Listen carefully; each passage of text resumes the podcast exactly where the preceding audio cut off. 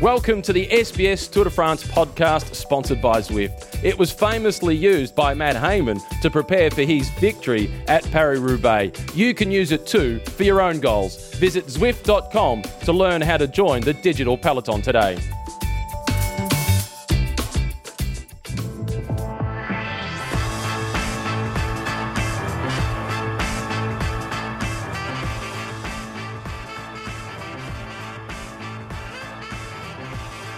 Welcome to the Zwift Tour de France podcast, episode 6. I'm your host, Christophe Mallet. And uh, before we start, let me remind you that you can uh, listen to this uh, podcast on SoundCloud. You can even download on SoundCloud. You can subscribe to this podcast if you want to uh, catch up on the previous episodes. Just be alerted when there's a new episode coming up, which is basically daily.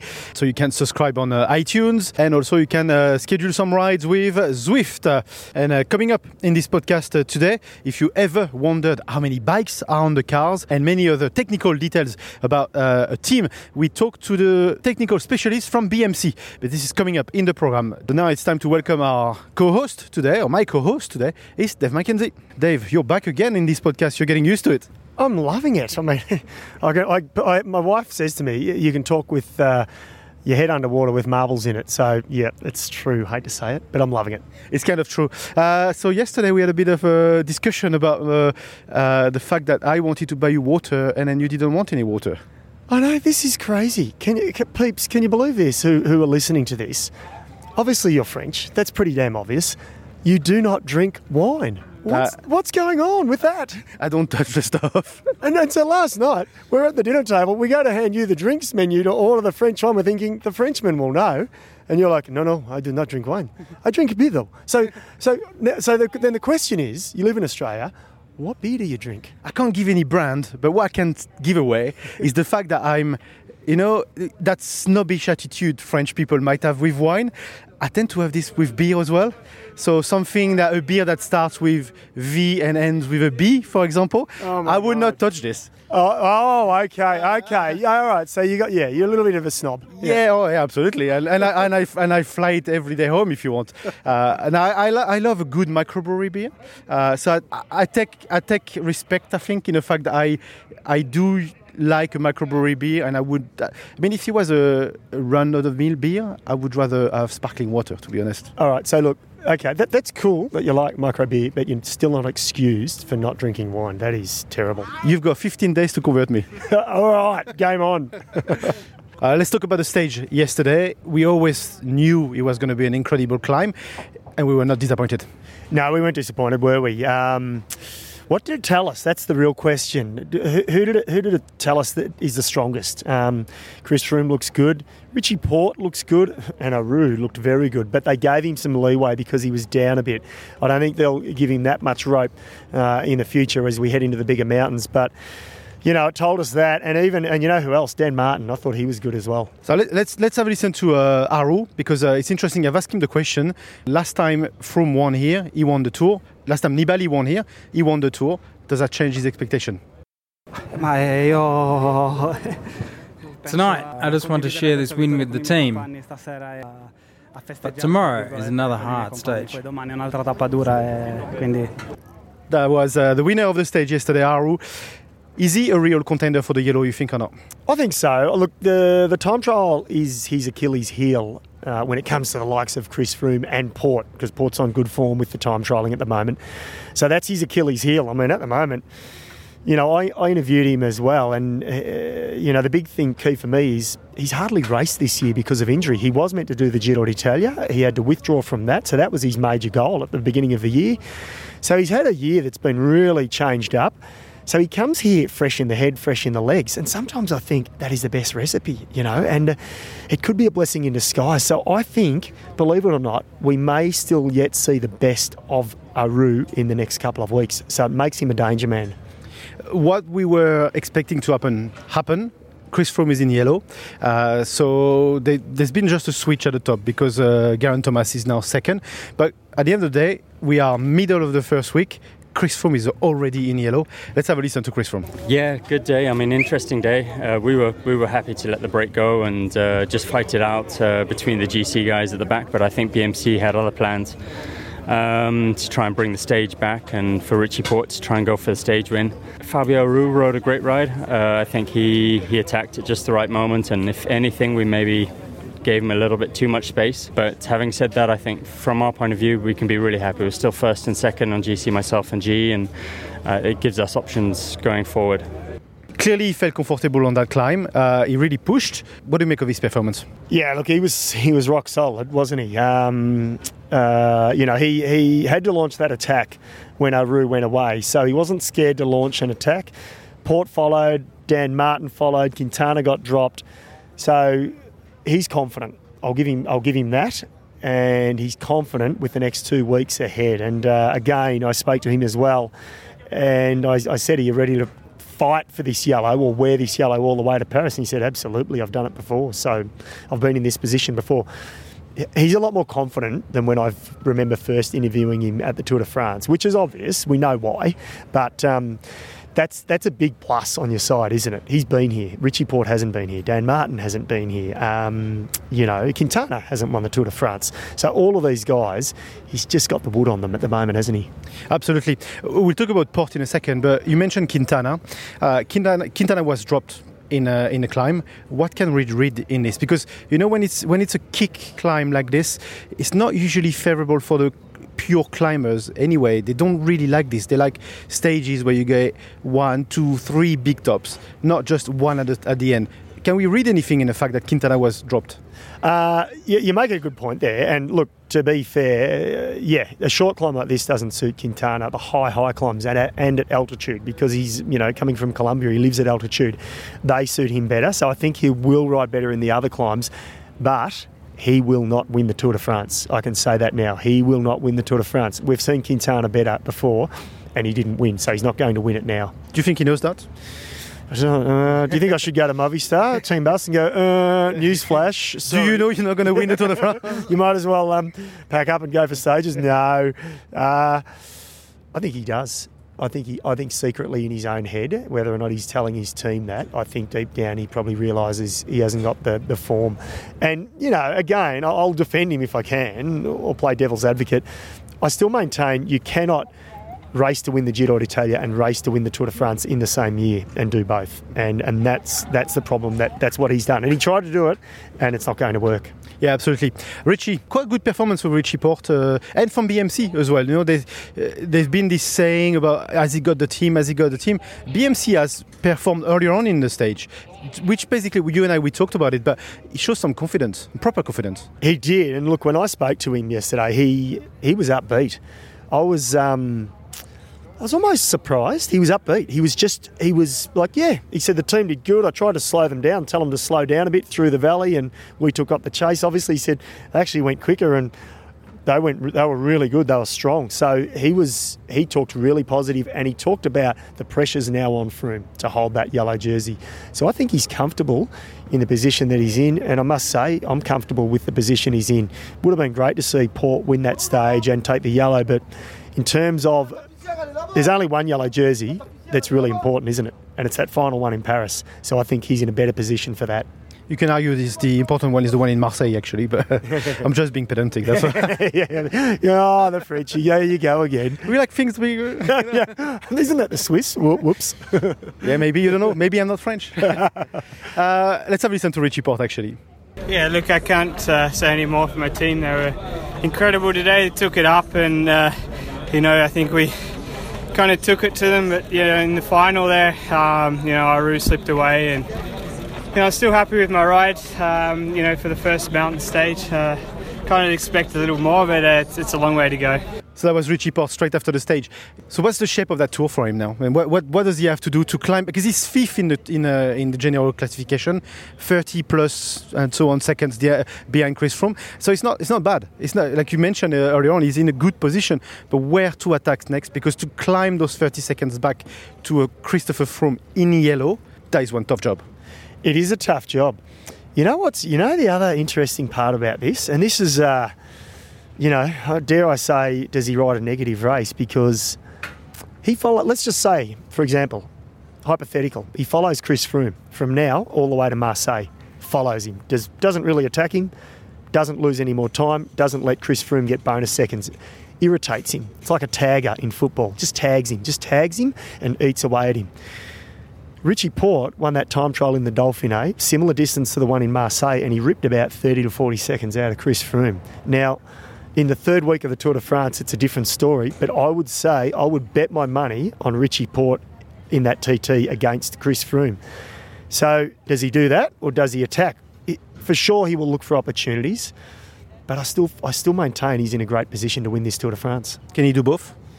I think he can. I think he can. I think we've, we've seen a glimpse of today, but look, this climb has suited Froome in the past. We know that he's won here. You know, it's only it's only the third time they've been up it. So the climb uh, suited uh, Chris Froome. Um, the other climbs, and in the next couple of weeks, who knows? We'll see.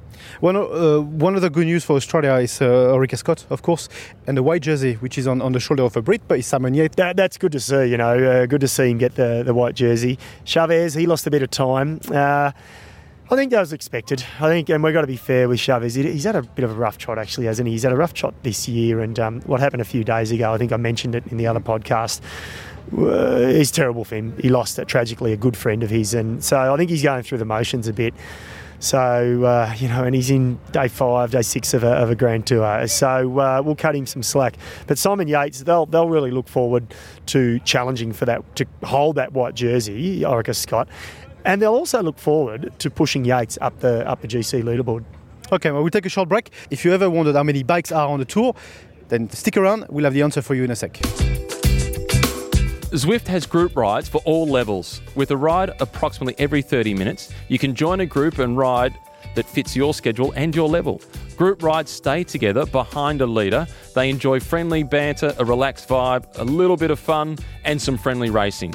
Just like rides in the real world, except there's no worries about a rear wheel puncher slowing the group down or being left behind. Check it out for yourself at Zwift.com today.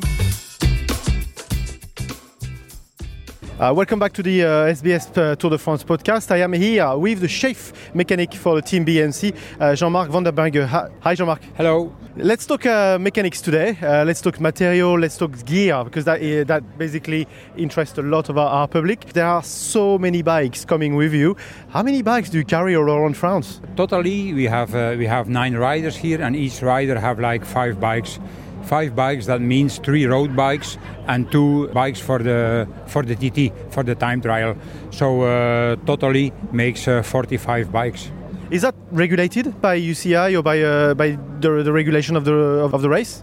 No it's not uh, it's not regulated but uh, we have two cars in the race and uh, we have all the bikes each time on the roof. So when there is a breakaway or a rider drop down or there is a crash, that the second car can give another spare bike to the first car. How much uh, work goes into those bikes? Because they are the Formula One of the roads, okay? In terms of getting them in pristine condition every morning ready for the race, I guess all the bikes are ready. Maybe not the time trial for a, a mountain stage, but all the available bikes are ready.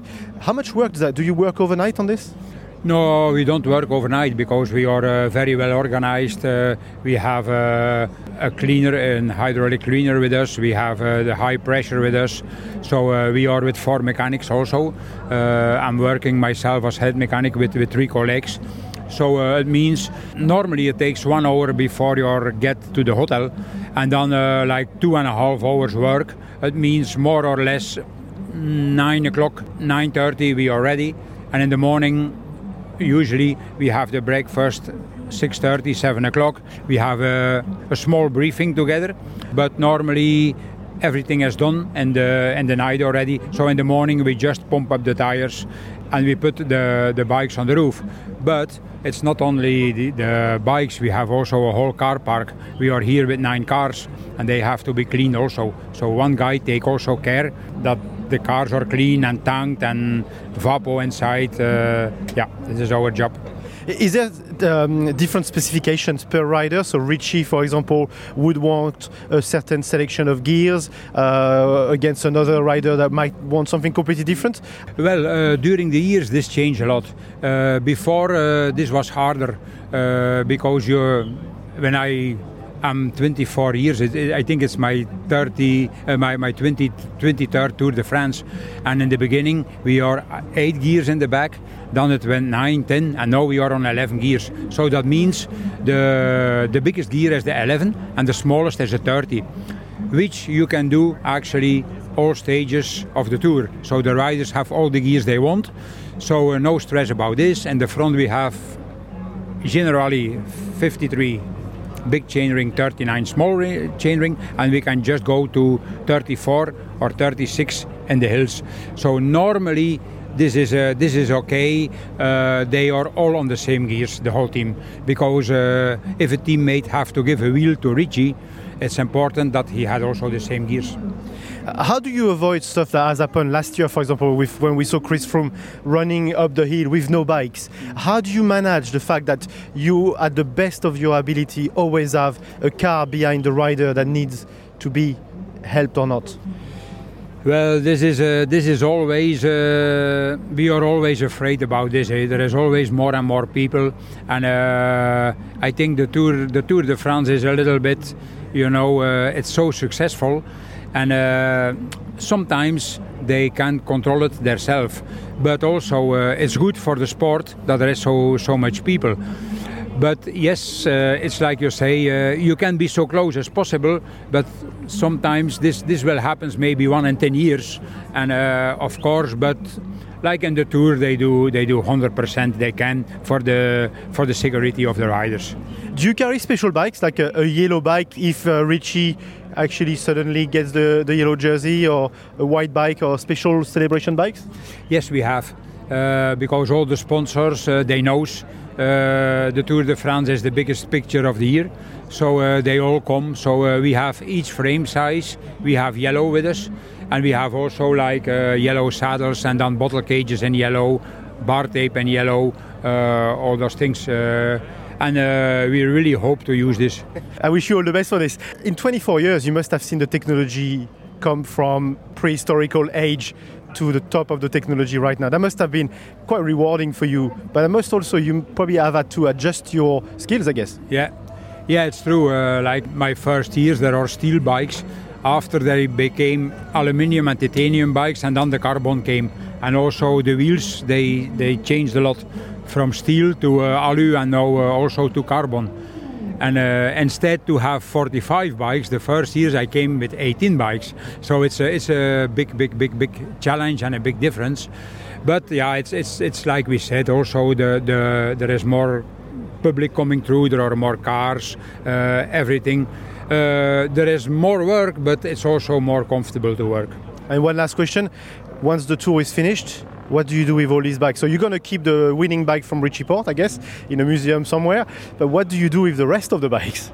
Well, uh, these bikes are all new, and normally uh, the goal is uh, because these uh, these bikes here are actually the new 2018 frames who came out already for next year, because they want to promote it here in the tour, and they shall normally finish the race, uh, the the season on uh, on this bike, and then it's up to BMC if they want to do something like on internet that they say these nine bikes from the tour riders you can buy it on internet or uh, or I don't know maybe for something like for a cancer foundation or something like this. These are things that they do sometimes. So if people are interested by a Richie Porte's bike at the Tour de France, they should follow BMC. There might be something going on uh, like every year after. They might be available at some point. Yes, maybe this is possible. Thank you. It was really lovely to uh, talking to you. Okay. We'll take a short break and we'll come back in a minute. Zwift has group rides for all levels. With a ride approximately every 30 minutes, you can join a group and ride that fits your schedule and your level. Group rides stay together behind a leader. They enjoy friendly banter, a relaxed vibe, a little bit of fun, and some friendly racing. Just like rides in the real world, except there's no worries about a rear wheel puncher slowing the group down or being left behind. Check it out for yourself at Zwift.com today.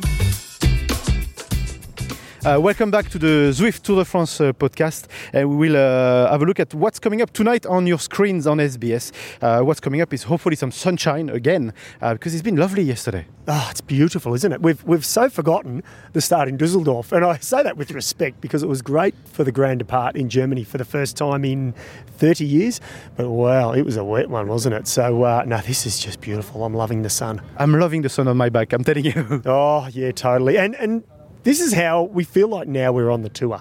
It's July, it's the holiday season in France and most of Europe or all of Europe, and the sun should be out, and it is. That's good. And I'm sure that Mountain Top uh, finish yesterday as well sort of clicked it on for everybody. Oh, it does, doesn't it? I, I was saying, you know, to my, my our other colleagues at SBS, I said, if you're a fan, if you're just a fan and wanted to go to the Tour de France, I tell you, the one place you've got to be, one of the stage finishes has to be a mountaintop.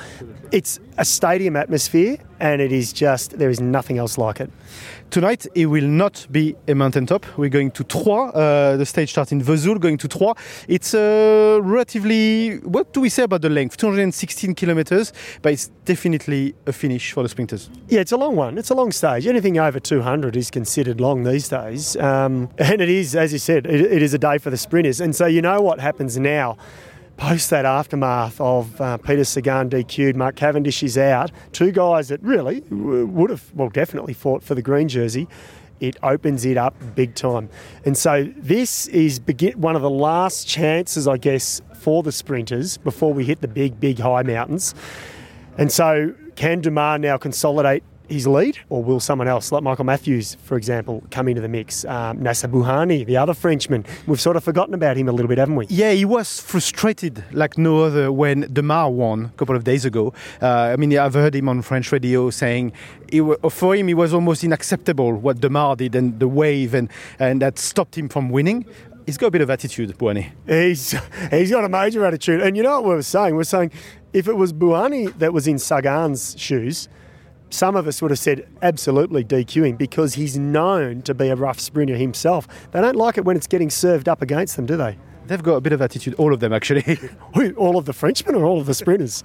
Uh, no comment. uh, so, what can we expect for, for this stage? 216k. Should should this go fast or not?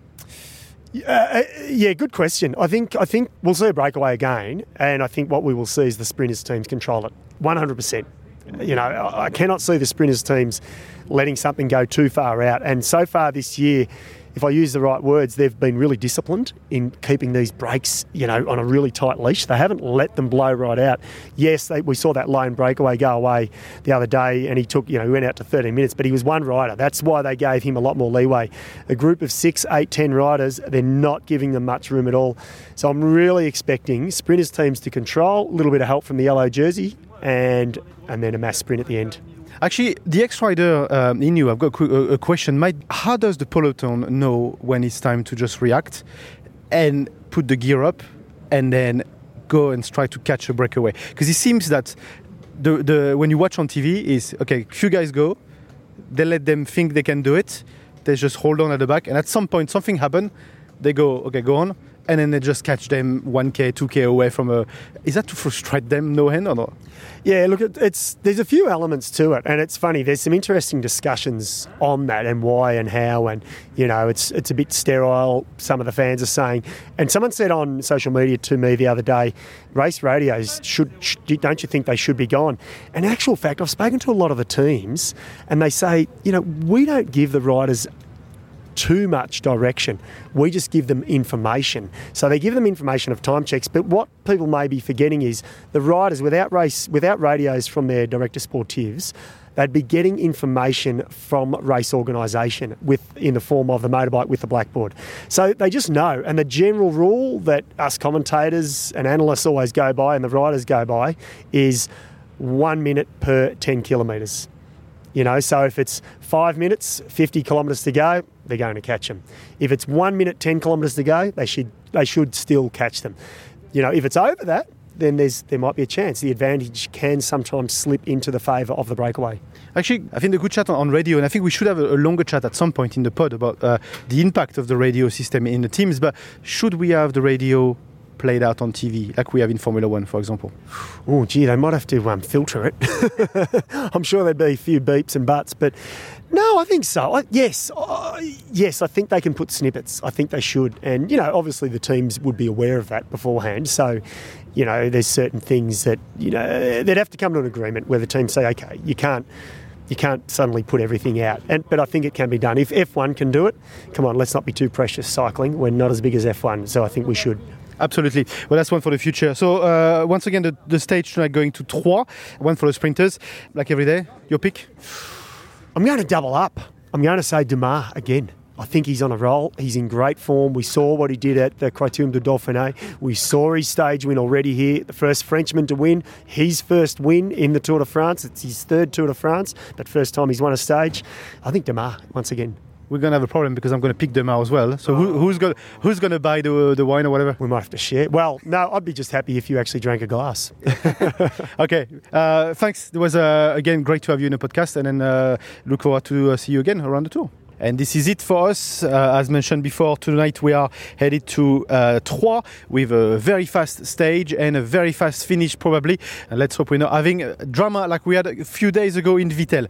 This is the end of this podcast. I'm Christophe Mallet. I was your host for today. Next episode will be, as usual, tomorrow morning. But on behalf of the, all the SBS crew working on this podcast, it's au revoir for now.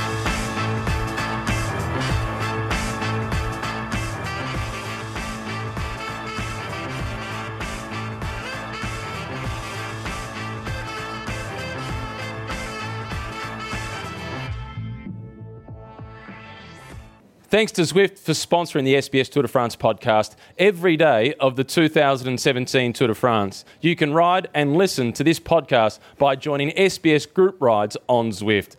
Guys, go and check it out today. Visit Zwift.com to learn more.